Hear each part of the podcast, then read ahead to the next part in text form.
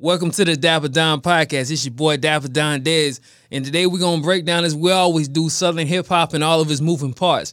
We're gonna talk today on the prison system and certain ways inmates move within the prison system.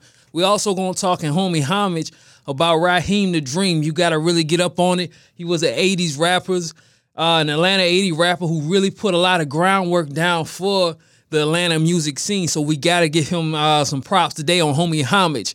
And for sure, for sure, we're going to talk about uh, um, Pictures Worth a Thousand Words. We're going to go through uh, some album covers that I notice young ladies tend to turn to.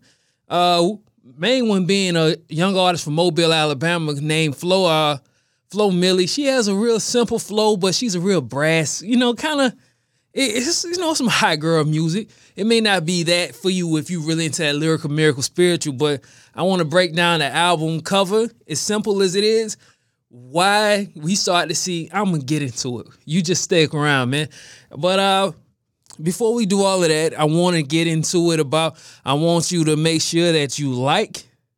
If you hit, if you like something, hit that like button share share with your friends on social media if you feel like you know somebody else who's a southern hip-hop enthusiast, enthusiast who feels as if you know they, they, can get some value out of this show they can get some value out of my my opinions my point of view i definitely like for you to share it and leave a comment on on uh, who you think I should talk about next as far as homie homage.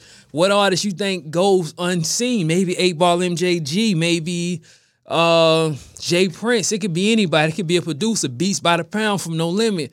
Man, we can do anything in homie homage. We just want to talk about the the artists who have paved the way. So, first and foremost, I wanted to talk on t- today in Dapper world.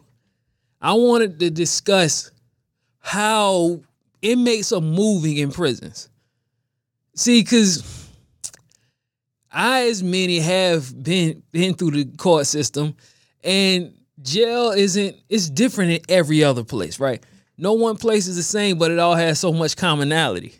And I wanted to really do a solid deep dive, man. I really wanted to give you an informative look. I want to give you a formal look on this episode of Lingo, Lyrics, and Legacy, where we break down the lingo that makes the lyrics that builds the legacies. Um, I wanted to discuss the, the song that, that sparked this whole, I guess you could say, thought that was like the launching pad for this was uh Boosie's Like a Man lyrics. So in the lyrics, he he says, went to the pen and stood on my own too. Fat mouth is slanging ish, fist fighting, be whatever you want to do. B being for, you know, B word. Uh the, the reason why the part where he says slanging ish, right? The thing that's interesting is because when he first got out, he talked about, you know, when when he was beefing with other inmates, like they would fill up the cups with urine or they would and like throw it at each other. You know, like how monkeys throw stuff. That's how they would kind of do it when they was on death row because they wouldn't have contact. It's 23 and 1. You get one hour out. And I guess they want to spend that hour, you know, talking to their family. I'm sure they not bringing up what they've been doing with their time as far as uh, throwing urine on people. I'm sure that doesn't come up in a phone call conversation, but that, that's a that's a part of prison, man. And I thought that this was I was like, that is gross. That's definitely a out of the million reasons why not to go. That's up there in the top ten. Uh, but the, the thing that, that make that so much more interesting is we just thought, okay, that's a weird thing. This isn't something that everybody does. But he ended up later now, five years, five, six years later since he's been out, uh, Boosie described how prison was for him, the DJ Vlad. He was talking, him and Vlad was talking about NBA Youngboy and how NBA Youngboy was uh, getting into to all kind of trouble in jail and all kind of drama. And uh, and was it NBA or maybe Kodak? But either way, one of those hot boys, they was uh, getting into it with each other, and that's how he ended up getting into a story about how he used to like uh, open, I guess, a food tray where you like open a food tray. He'll pee on the hallways. But another thing he did, now talked about this with YNW Melly, he talked about flooding the bathrooms. Not the bathroom, the cell block. All right. So he would use, he would like clog up the, the toilets with a towel and keep flushing and flushing and flushing the toilets till the whole cell block is flooded. Now, there's different ways to do this, and I'm gonna go through a few of them with you. But I remember, I don't never remember this happening when I was in the county jail, because in the jail I was in, the bunks was in the beds, and then the toilets was uh outside of the cells. Like in Duval County, you could do that because the toilets is in the cell. But the one I was at, the, the one I was at when I was out of town, the toilets was up against the wall, and they had no door. There was no privacy. If you had to take a dump, you you did it in front of everybody. You took a shower, you did it in front of everybody. Zero privacy. But uh I I guess we see why now. I I definitely guess we see why. And I remember, you know, sitting there and and thinking, man, how how the greatness is. You you sitting on the toilet, you watching people walk by, you thinking, bro, you know, mind your business, get out of here. Nobody's actually looking at you, but you feel like people are looking at you. And, and that's just kind of like an unwritten rule. You don't, you're not supposed to like look at anybody doing anything too long. But anyhow, that wasn't the setup for I guess where he was at. Uh, they had some of them are in lockdown, but toilets is a common thing. Every place has to have toilets, and I'm gonna get into why that is. And as much as this may sound like something funny, there's a dark, sinister plot to it, and I'm gonna uncover it in this episode of Lingo Lyrics and Legacy. All right, so he talked about that. Uh, uh, but that that brought me that brought me to well, he didn't. I didn't explain what he said to you, did it? Uh, he talked about when he was in there when he when he was in there with Vlad. Uh, not in there with Vlad. When he was talking to Vlad, when he was in there, he said, "Man, I used to throw stuff at the toilets. I throw stuff at the guards. Like if him and the guards was having trouble, and he was getting into it with the guards, like how um." Like I told you, Kodak said he got into it with a correction officer and it almost punctured his uh his appendix. I don't know how you puncture someone's appendix by grabbing their testicles, but they say this is what Kodak Black did to a correctional officer.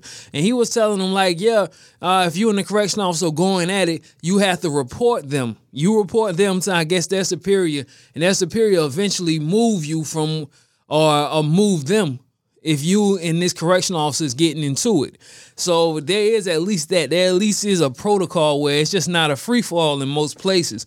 But like I'm gonna tell you about this uh prison in Mississippi, you're gonna definitely see what I mean when I say it's not like that everywhere.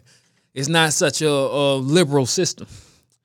But there was also not only did Boosie get into it by flooding cell blocks, but there was also YNW Melly talk. What didn't talk about? It, he was reprimanded in court for this and he actually pled guilty. Look, here, here's how I'm gonna run it to you. Deliberately overflowing toilets, threatening guard, and fighting an inmate, and making three-way calls were among among rules jail staffers said he broke. So this is YNW Melly. So he was threatening guards, fighting inmates, and making three-way calls. I mean, he called somebody and they put somebody else on the phone. All right, well, you know, so this was this was before they gave us an update top of the year about his case and him having all of this it says jail staffer said Demons, which is YNW Melly's real name is Jamell Demons, if you can believe that. His real name is Demons. I mean, his his stage name is more polite than his real name. Said Demons placed his towel inside the toilet and continuously flushing his toilet into the top tier and bottom tier of the units. I guess the unit two was flooded. So I guess the two floor tiers was flooded. Uh, the deputies reported the incident said Demon admitted to deliberately flooding the toilet cell and threatened him. Yeah, I flooded it. Now go get your sergeant. I beat all y'all. And I had real lawyers to get me out of it. Demon was quoted as he saying in the disciplinary report. Demon was handcuffed and the deputies called for backup and shut down the unit's housing, uh, shut down the unit housing Demon cell. So the whole unit was shut down. The housing unit was shut down. According to the report, Demons admitted to flooding the toilets but not threatening the deputy.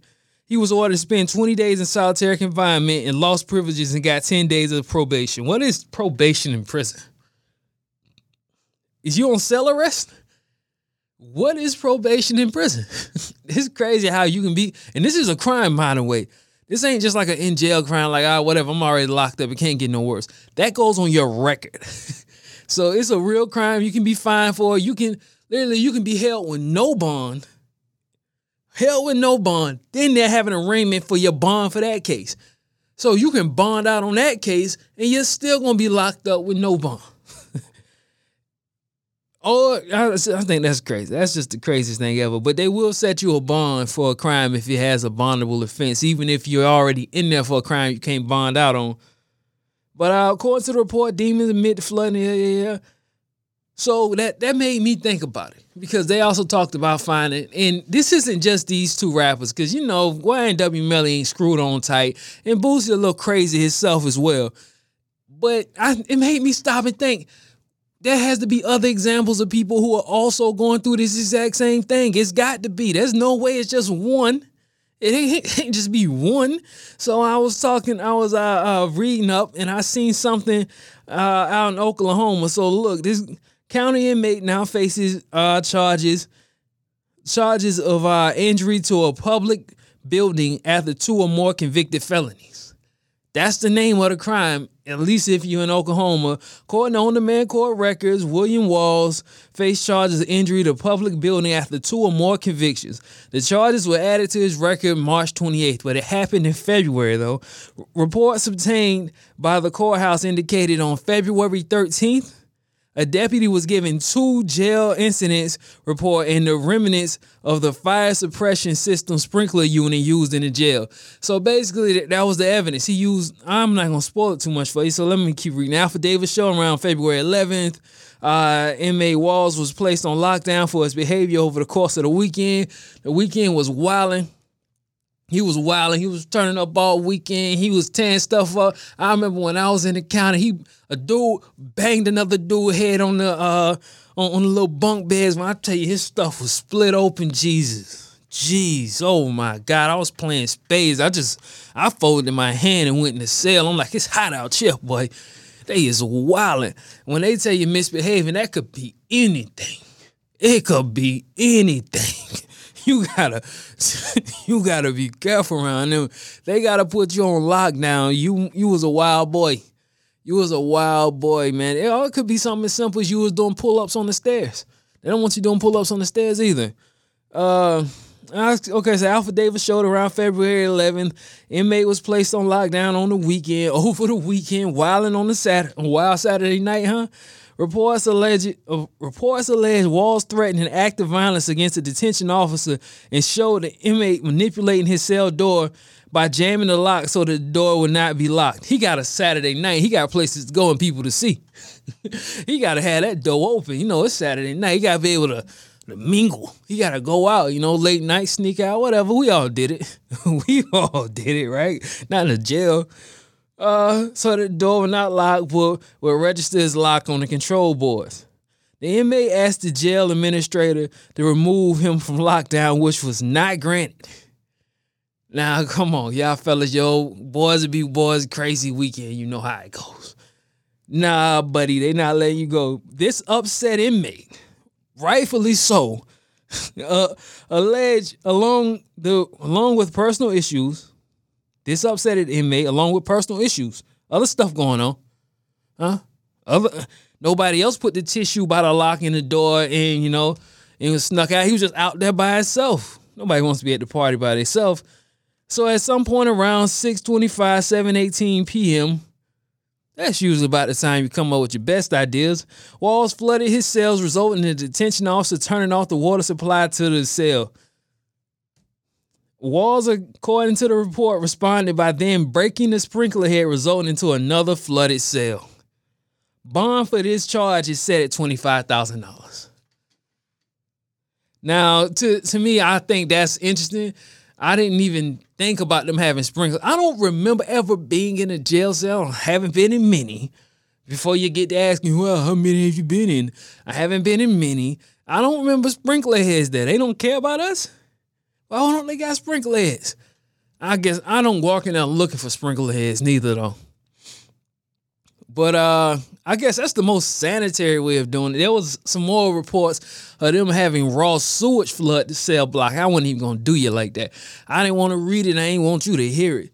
You know, you gotta you gotta know when you're going too far, man. So here, here go another one. Here's, here's, another example. According to the court documents, so not only this is separate from uh this was walls. The walls, this was different than walls. Walls just flooded the sprinkler system. They locked him down. He his lady wasn't answering the phone. He sprinkled the cell block. Eh, you know, we've been there, right? We've all done that before. But let, let me bring you to this one. According to court documents, CNET filed the following charges against 26 year, 26 year old Devin David Wayne Brandon and 22 year old Robert Wicks. Anyway, here's what the charges was: institutional vandalism, education facility misdemeanor, two counts. Disorderly conduct, hazardous physical offense, misdemeanor, three counts. Uh, criminal mischief, tampering with property. So, according to the complainant, the flooding was created when each of the inmates, and this is like a, a brisk, you know, of course, this came from like a, a three, four page uh, article. I wasn't going to go through all of that with you. I read it, but I just took out the part that I thought was most important. So that's why it just seems like it's bits and pieces of it. I just want you to get to the point of the flooding the toilets and to show you how inmates are using ways to rebel. And some of them, like I said, are as silly as the last guy who just was doing something to be doing nothing. This one was a, a little bit more closer to what I actually want to get to the pro- get to the actual point of, but I still just want to show you the different levels of why and how they think like this as inmates.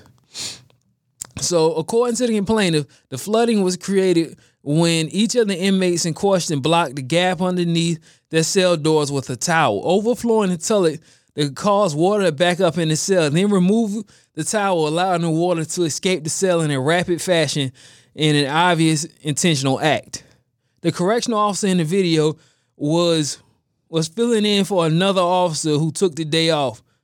Began her shift at 6 p.m. and the act occurred around 6:30. According to the complaint, Wicks made a comment to the correctional officer that it wasn't her night to work and stated that he known she was there, he wouldn't have he wouldn't have done it.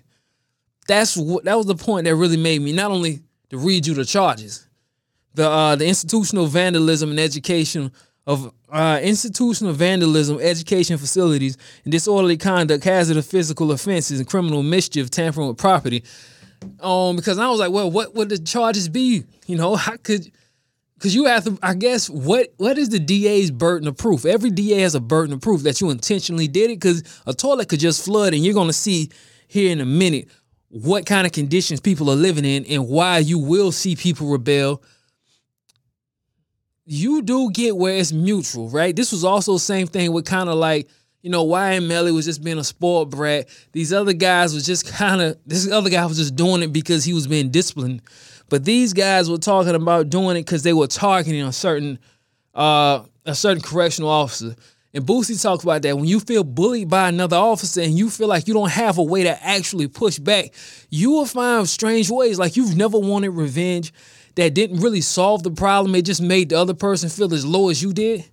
That's kind of where that mindset is at, where you feel belittled, so you want to belittle that other person. I don't know what really happened with uh David Wayne Brandon here and his friend, but I mean, 26 and 22, you're old enough to know better, but you're still young enough not to care.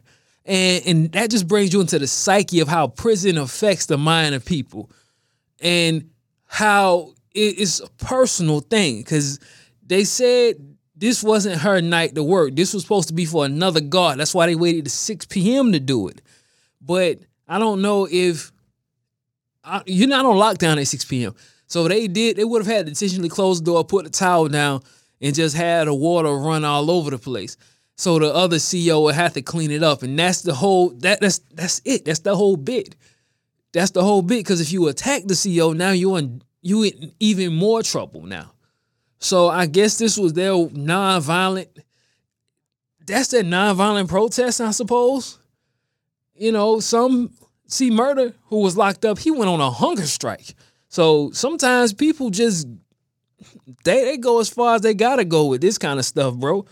You know, they'll stop eating if they feel like they're really being abused and they're being mistreated. They'll hunger strike, a sit-in, riots, whatever. They say the riot is the language of the unheard. But uh, this next this next example I'm finna tell you about is the darkest and most disgusting thing ever. Not disgusting like raw sewage disgusting, disgusting like morally disgusting. And I want and I want you to listen to it close. There's a lot of information, but just stick with me. It's super important that we understand where this mentality against the police come from. Um, inmates at a Mississippi penitentiary in, in Parchman. In Parchman says chronic staff shortage and rampant violence has led prisoners to insert their own, I guess, order and treat their own treat their own stab wounds and suffer through seizures without medication. And in many incidents, there's only one guard for every 160 inmates, according to the lawsuit filed Wednesday in the U.S. District Court in Greenville, Mississippi. The suit is the second filed in as many months as many months with the help of rapper Jay Z, real name Sean Carter, and Yo Gotti, real name Mario Mims. So Jay Z, as you know, billionaire owns a stream company, married to Beyonce, is a avid philanthropist, and his uh and his team is always doing these social things. And Yo Gotti, a rapper from Memphis, but talked about how Mississippi State Penitentiary is somewhere where I guess a lot of his friends find themselves, although he's from Memphis. Like I said, he's still relatively close to him in a relative sense. And he was speaking about how this how these inmates these aren't like hardened criminals. These guys could be there for drug offenses. They could be there for anything. Mind you jay-z and yo gotti have a history of drug dealing. So i think this is really where it hits home. Like they're they're looking at these conditions like man one step too slow one step too slow and i could have been in there this could be me living in these conditions, you know? But uh Yo Gotti, real name Mario Mims, who has been been protesting the inhumane and dangerous conditions of the confinement in prison.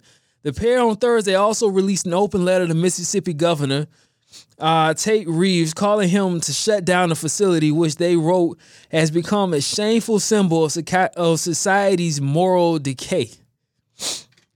Read that one again. They say has become a shameful symbol of society's moral decay.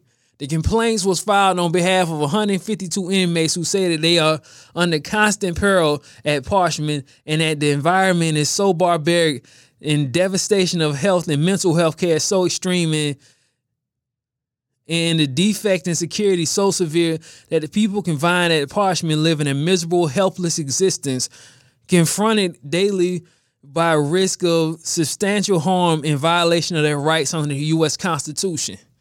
Thurgood Marshall dad said the U.S. Constitution isn't how things is, but how things ought to be. That's what you. That's what Thurgood Marshall dad told him. Uh, but Parchman, the only maximum security prison for men in the state, has more than 3,500 inmate beds and has grappled with a history of inmate abuse, corruption, and racial segregation.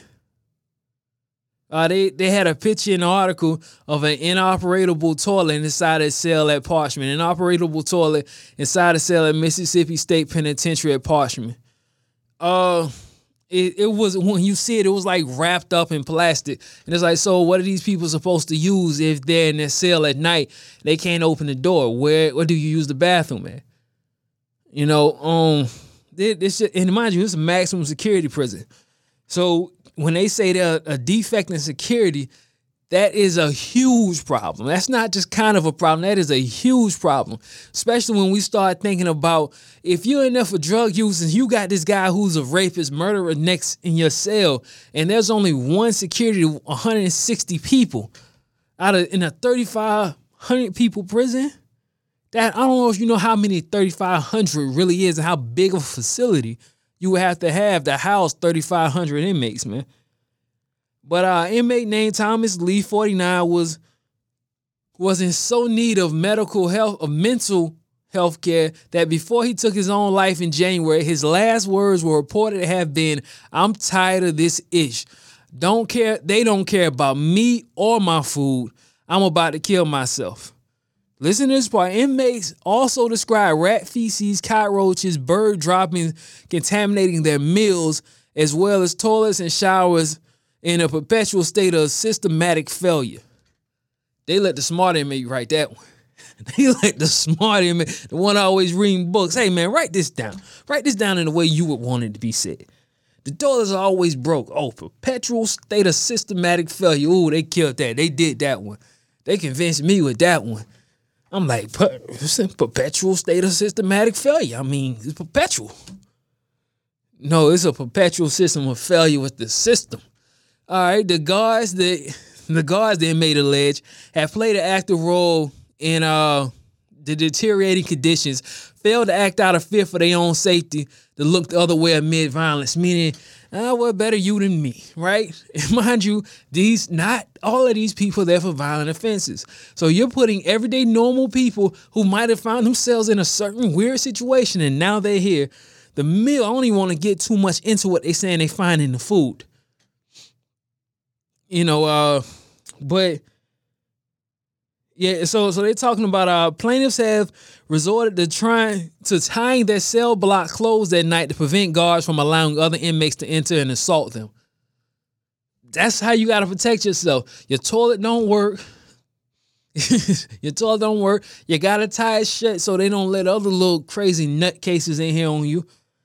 It, it's so much. And since December 29th, at least 18 people have died in the Mississippi State Prison some as a result of gang related riots and suicides, officials say Mississippi has one of the highest incarceration rates in the United States.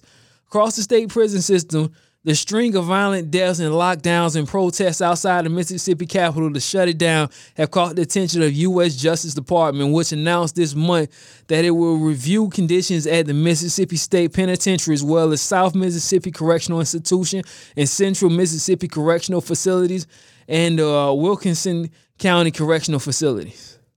So this this stop this made me ask myself. I know it's called state penitentiary. So I assume the state owns it, right? This is a state-owned thing. Um, but I asked, what is this a private prison? But I still had to ask. This was a private prison, and and this is the answer I found out. Uh, following a sprint of violence resulting in the deaths of at least five state inmates since the new year began. The correctional department began transferring inmates from Mississippi State Penitentiary at Parchman, where I just told you at. They just they transferred it to uh Tallahatchie. I'm probably ruining it, but let's just go with Tallahatchie Correctional Facility, a private prison. So the people over this whole the people over this private prison, because that's the state funded prison I mean, your state taxes is paying for that. The people over this uh, private prison is a company called Corvic, Core Civic. Core Civic, and you probably asking who is that and you know what do they have to say. So here's a gist or brief rundown over the people who are over these private prisons. Who's over these not the ones I just read you about, but over another group of prisons. But just just peep the mindset of what's going on down there in Mississippi, man. And this is how, and when I tell you where they're based out of, where the court where they're based out of, that may explain the ties with Yo Gotti being from Tennessee. But let's just uh, let's read it and you know and connect the dots ourselves. As of 2016, the company is the second largest private correctional. This is Core Civic. As of 2016, the company is the second largest private correctional company in the United States. Core Civic managed more than 65,000 state and federal corrections correctional and detention facilities with the capacity of more than 90,000 beds in 19 states and the District Columbia. The company revenue in 2012 exceeded 1.7 billion. By 2015, its contracts with federal corrections and detention authorities generated up to 51% of its revenue. It operated 22 federal prisons with a capacity of 25,000. By 2016, the uh, well, by 2016, blah blah, they were running more than 170 prisons, and they had about 1.7 billion. So, you know, they they rack in almost two billion every year just off of inmates. The CCA has been the subject of much controversy over the years, mostly related to the apparent attempt to save money, such as hiring inadequate staff, extensive lobbying, lack of proper cooperation with legal entities to avoid repercussions. CCA rebranded itself in the core civic among the ongoing scrutiny of the private prison industry. So I read you all of that, and, and now you see it's more than enough money in this stuff. It's more than enough money and they're, they're running it like a business. Now, what I just read you was a state prison. I want to make sure it's clear because if they run across this, I want to be like, oh, you saying that we had anything to do with the Parchman prison? I'm not saying that. Mississippi State Penitentiary was not their prison. They're being moved to another prison. But Yo Gotti did allege while he was on the Breakfast Club that, and because the inmates, I guess, were sneaking in phones or just ways of communicating with people from the outside. And instead of fixing the problem, the company hired, not the company, uh, Yo Gotti alleges that these vehicles was put outside of their prisons to prevent cell phone service, meaning the block or the jam cell phone service, so that they couldn't get it out. They couldn't, you know, expose them for what they were and were not doing. They've been cited for many violations. And amidst all of these violations, here's what the CEO of CoreCivic had to say. Situation like this exemplify how crucially important it is for state and federal partners to have access to our real estate assets and associate serving officers and associated service service offering. Uh, this is from the CEO Damon Hininger said in the release without the private sector there would be no immediate alternative solution available to the state. So I guess this is his way of saying this is why you need private prisons because the state can't afford to run prisons correctly. So it, it's it's all it's all a ploy, man. It's all a tip. One hand washes the other. One hand washes the other. That's what it seems like to me. That, that's what it seems like to me. You can really tell me what you think. I, I know I went in deep with that with uh with that particular with that particular subject just because I really wanted you to grasp the the understanding and the the importance of what it is that that what not only what a lot of these institutions have to go through, because fact of the matter is somebody had to break the toilet. The the food being contaminated being contaminated is completely unacceptable. But you are housing inmates. You are housing people who are naturally breaking laws. This is what they do, and the people who seem to be governing them are also equally involved in, uh, or, or at least complicit in this law breaking. So it can really make it tough, man. It can really make it tough for someone who's really trying to rehabilitate, really trying to figure out what they're going. To how can I focus on what I'm gonna do when I get out when I don't know if I'm gonna get out? I can't even take the time to think what the prison sentence is supposed to be, which is time for you to think about what you did. How can I think about what I did when it's just it's so much going on and it's such a corrupt system? How I didn't I didn't uh, take out the excerpt. Like I said, I read so much and there was so much information on this stuff, and I just took out the part that I really thought y'all could learn a lot from. Um, it, it was just so much to go with it. And you see where they get this F the police mentality from. And then their kids have it, and the kids see dad got this resentment towards the cops, so they have it.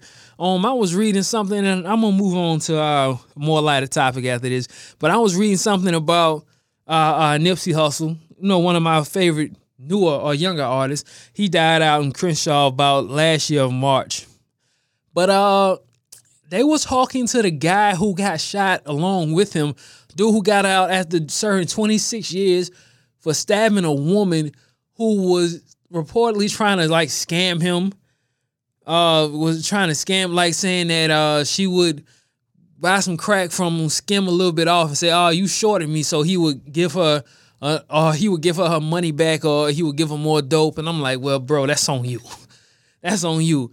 And apparently, uh, altercation breaks out. He stabs Eliza to death.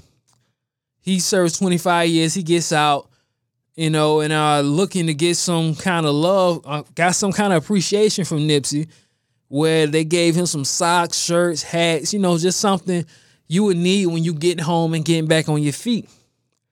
He would also hire, I mean, Nipsey also hired people, you know, to sweep the uh, to sweep the parking lots, clean up, and do all this other stuff. Well, one of the women who was, I guess, 57 year old woman who's been a member of the Rolling 60, same crew as Nipsey, since they started in the 70s talked about uh where where one what Crip used to be. Like Crip used to be like a youth club, right?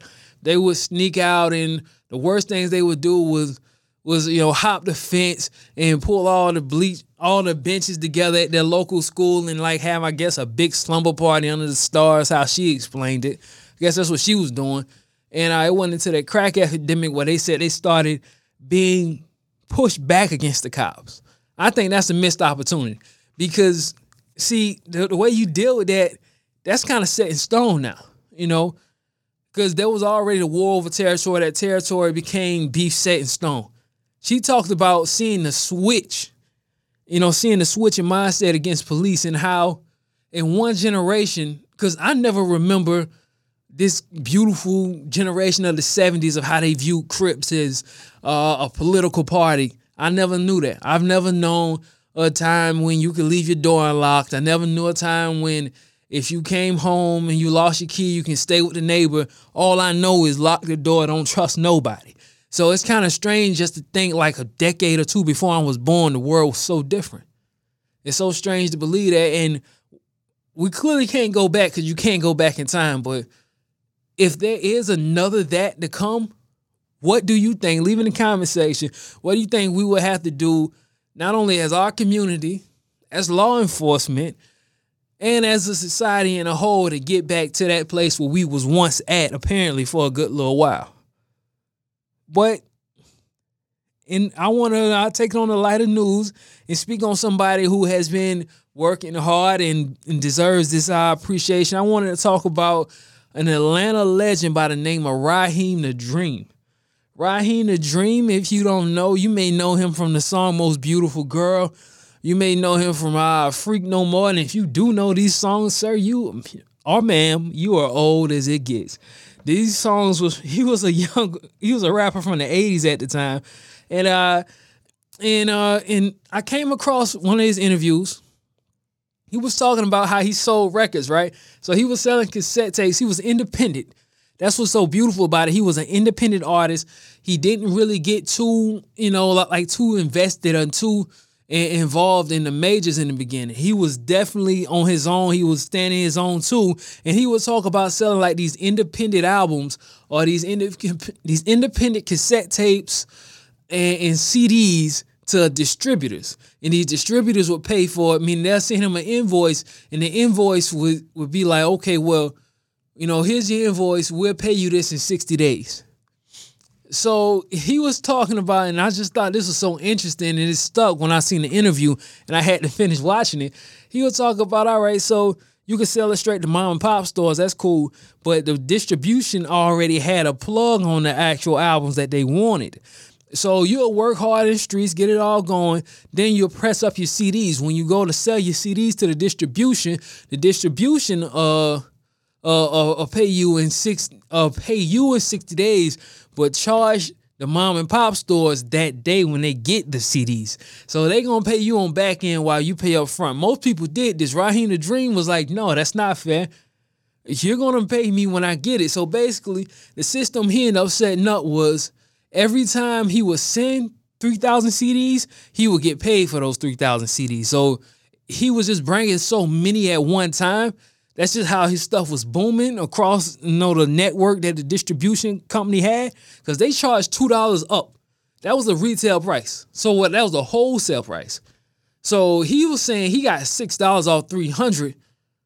He coming, I mean three thousand. He coming home with eighteen bands every time he drops off three thousand cassette tapes. I was like, man, that sounds like a really good hustle and way too much work. This is the internet era, buddy. You could have just uploaded an album. But that shows you like the kind of ingenuity and the kind of thought process and kind of work ethic it would have took for you to get on back in the day, man. You had to know business. You had to know how to sit down. You had to be able to put a suit on in the day, negotiate businesses, and put on a fitted hat at night and rock the concerts. It was just took that kind of ingenuity and that self uh, and, and, just just that, that self education, that self knowledge, that self matrimony, man, you gotta respect stuff like that. So I wanted to uh, run run down this article I seen about him. Raheem the Dream talks about being first rapper to get airplay and gets rewarded. So Atlanta Councilman Michael Bonds recently uh, bestowed an, an honor on the multi-talented entertainer Michael Rashid, aka right, I mean Michael Raheem. That ain't Michael. That's I'm gonna go Raheem the Dream at Atlanta City Hall on Monday, May 16, 2006. So uh this was a while ago, but he, he gets into it. Uh this was an article that really shows you his scope. So look, the Dream has been a very successful in the music industry locally, regionally. Uh, he has a major deal with Breakaway Entertainment through Atlantic Records and Universal Music. Uh, his honor is dedicated to his outstanding contribution, groundbreaking work that helped lay the foundation of Atlanta's hip hop music scene. Councilman Bonds and other council members expressed their appreciation for the music and outstanding, tremendous contribution to the city of Atlanta music scene. They rewarded him with uh, Raheem the Dreams Day. Ra- Raheem the Dream added, and I was bestowed with the Phoenix Award, the highest honor from the mayor's office. The Honorable Mayor Reed presented me with this award in complete surprise. So here, here's, here's some questions he was asked. He says, "How does how does such an honor make you feel?" He says, "An honor of this magnitude lets me know that my work did not go unnoticed." Brother, from the things that you laid down, if you was the first to get airplay from Atlanta, there's no reason nobody shouldn't know what you're doing. So what's the success your, uh, what's the secret to success? He says, and this is important because and this really caught my ear when I heard it. I'm glad I said I gotta tell the people who listen to me because I've heard this before from other successful people. I'm not sure if it's a secret to success in entrepreneur, but I believe that after setting up and establishing a business, that means start working, build it, and they will come. Don't look for the handout. Build a business first. Maintain regular, consistent contact is essential. Follow up is the most crucial aspect in entrepreneur. He goes into more depth, but that, that's pretty much the gist of it. They ask him, all right, so what's the secret to networking and building relationships? He says the secret of networking is getting involved at various levels with those who have similar business interests and build on that, maintaining regular and consistent contact. That means constantly and consistency is the key to success. We've heard that a thousand times, man, and we're gonna hear it a thousand more. Uh his was another one. His was really a, a good question that I thought brought brought so much scope to just how how monumental this brother was. So I'm gonna read you the whole thing. It's a bit lengthy, but just, just hear it out. What is the difference between Atlanta music's film and TV scene when you started and now? He says, when I started in the music business, Atlanta was not a main player in the music, film, TV market. For instance, the rap, hip hop music being played on the radio prior to 1956 was by artists on the East and West Coast. Local rap was played on radio on VS 103 FM on a Friday night fresh party for two hours from 10 p.m. to 12 a.m. That's not really a lot of time, bro. That's not. I remember. It's funny he says that because I remember uh, Talib Kweli talking about hip hop used to only play for two hours, and he's from New York. He said hip hop didn't have its own station. It had two hours. It was from six to eight. You would hear hip hop from six to eight, and uh, and apparently in Atlanta it was the same thing, man. My music was the first rap played on commercial radios on rotation in Atlanta by a local rap artists. It was first played by Mitch Flick, uh, F- Flackner, Flackner, who was a uh, PD program director on Kiss 104 on August 2nd, 1986. This was history making Atlanta rap music scene we did not have relation we did not have reality shows or major films until the 2000s. Hip hop music has been at the forefront of generating all of the interest in Atlanta, creating a reputation at the new music as a new music mecca. Ooh, talk heavy. Talk heavy. You know it. You know it. So man, you talking about August 1986, man. And you hear so much about Freaknik at that time, and I'm sure his music was the soundtrack for that. Um, I remember Ross. Ross just posted an Instagram pic of him, JT Money, and uh, Trick Dad. He says Miami's. He said Miami's Mount Rushmore. Like there, he didn't even have Luke there. Like now, we talking about people who really spit because I don't know if y'all know JT Money really spit. He can really go. He really talk about stuff, man. But uh, I only brought that up because he also kind of came up from the same underground scene and it, it was just on my mind. It was just on my mind. And uh, well, let me see what current projects are you working on now? My current project, uh, the book, the record business, the uncut truth, and he had a single out called "We Don't Do Broke." Why is entrepreneurship important in the black community? Here it is. Entrepreneurship is important in all communities, but in the black community. But in the black community, it provides a sense of independence and positions the black community to control his own economic base. He asks who was his mentor. He pretty much says his mother.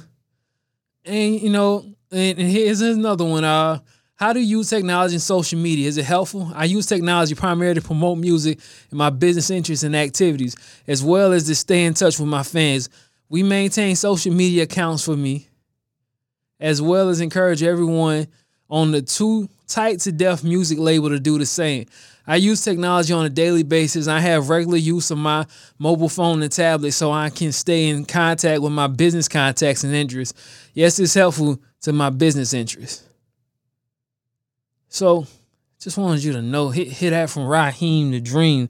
You know, Raheem the Dream really comes from like a raunchy music scene too. Uh, he really had some real lady man's records. He was a real kind of player, kind of brother. Um, he it was it was just such an interesting time when I when I look back to that time when I look back at you know the Southwest T distribution days when when all of these artists how they found just their own way of making money, making moves, and I think it's now better. I think it's better now, but you know the groundwork they had to put in, man. It, it, it was it was amazing. And look, look, let me see if, if I can get some time. If I can just hold your time for about another two, three minutes. So I want to do a picture's worth a thousand words where I talk about an album cover. Where I go into the story of an album cover or really talking to an album cover. This is a really basic album cover I'm gonna talk about. It's a girl named Flo Milli from Mobile, Alabama. She has an album cover called her album, not album cover, her album's called Get Ready for This Ho, why are you here? I think that's a double entendre. The minute I said that, I was like, at first I thought she was talking to somebody else, but maybe this is like another thing. Like, why are you doing this? Maybe that's like a self thing. Maybe she asking herself, like, why are you here? Because I'm listening to her music and bro, she all right. she she okay for what it is. Like, it's tough for me to say how I like Flo Milli right now. How well do I like her music at this very point? Because this one of those, like, if you at a party and all the women going crazy to this song, they hitting the floor, they showing out to it. You like, what? That ain't a bad song. That song is okay. That song is, is straight. It'll do. You can play it anytime. Um, these songs that she has a lot of that music. It's a lot of uh simple hard bass hitting music, kind of like Miami bass music a little bit a little bit like she definitely comes from uh, uh, the family tree of Raheem the Dream and and all these other little ratchets. Uh, but but the the thing that made me think about it, the thing that really made me uh stop and think on uh on on, on Flo Milli's album cover, it's nothing really special going on. Just a white backdrop, a young lady with but I seen the blonde hair and the way she was squatted down, and the first person I thought about was Little Kim. Little Kim was the first person I thought and I was like, you know what? She used to do stuff like that. And I'll always harken back to is that more on the artist or is that on the photographer? Right?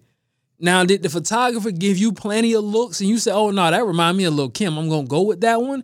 Or did uh, uh, did the photographer like, listen, we're gonna go with what always works?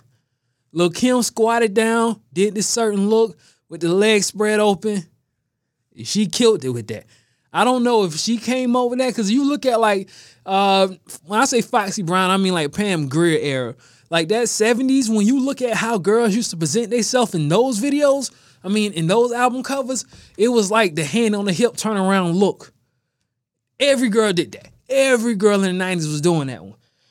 There's some picture of your mom somewhere doing that. It's just this is the way girls used to pose. Like now, girls got the uh the, the little toe touch where you know they kind of got like one foot hiked up on the toe. I may be looking at their pictures a little too hard, but how they got the one one toe hiked up, whatever. I'm like, okay, that that's that's the new hoochie mama stance, but. Shorty, they keep going back, whether that be Meg Thee Stallion, Nicki Minaj, uh, Cardi B, Cardi B on the money you remember Money, the album cover for Money? That was another one. Like the squat and pose, man, you got to give it to Kim when you doing that.